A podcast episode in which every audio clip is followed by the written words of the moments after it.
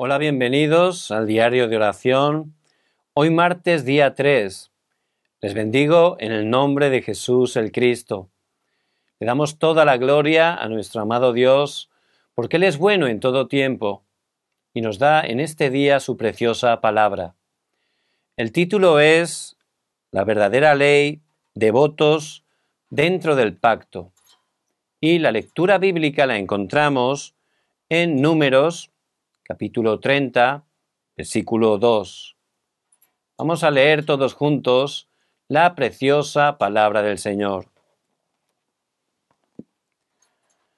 Cuando alguno hiciere voto a Jehová, o hiciere juramento ligando su alma con obligación, no quebrantará su palabra, hará conforme a todo lo que salió de su boca.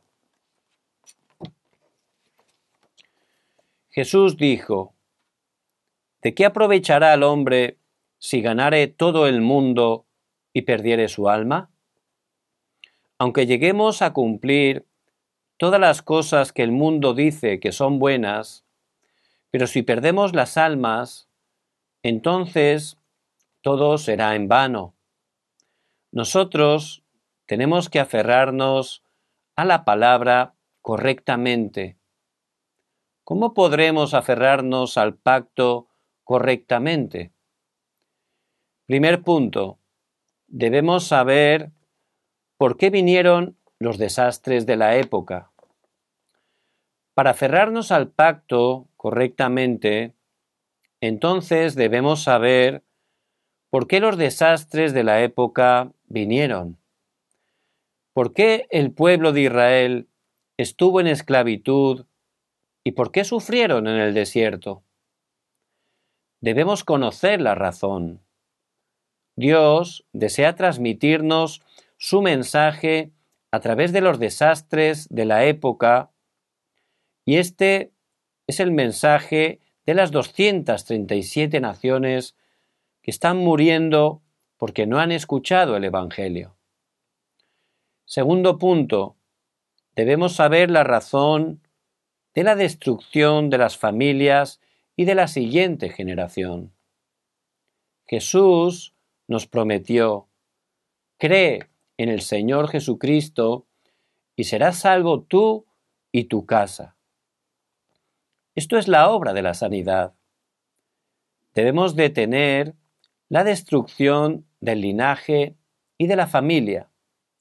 Nosotros hemos recibido las bendiciones de no transmitirles las maldiciones espirituales a la siguiente generación y a nuestro linaje.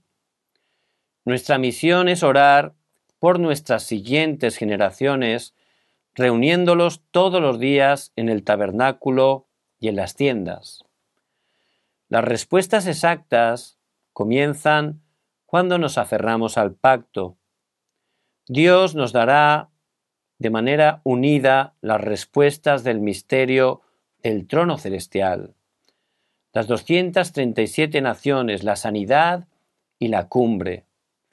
Solamente debemos orar para que podamos proclamar el Evangelio y solo hacer el evangelismo.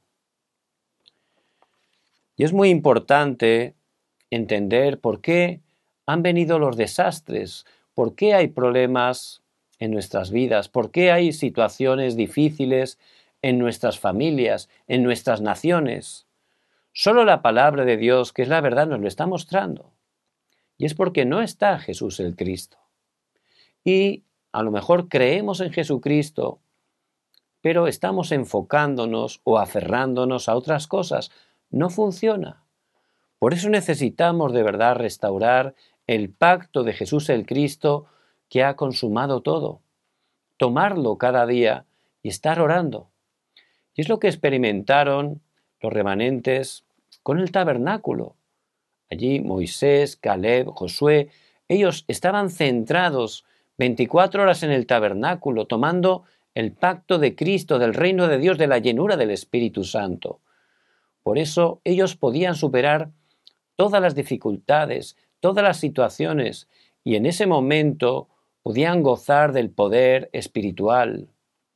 De esa manera, vamos a poder transmitir ese Evangelio a los lugares vacíos de las 237 naciones, de las 5.000 tribus.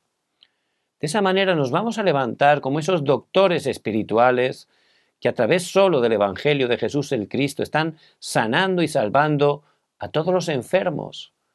Y vamos a levantarnos como esos embajadores de Cristo que transmitiendo el Evangelio a las siguientes generaciones y ayudándoles a que se levanten como la cumbre.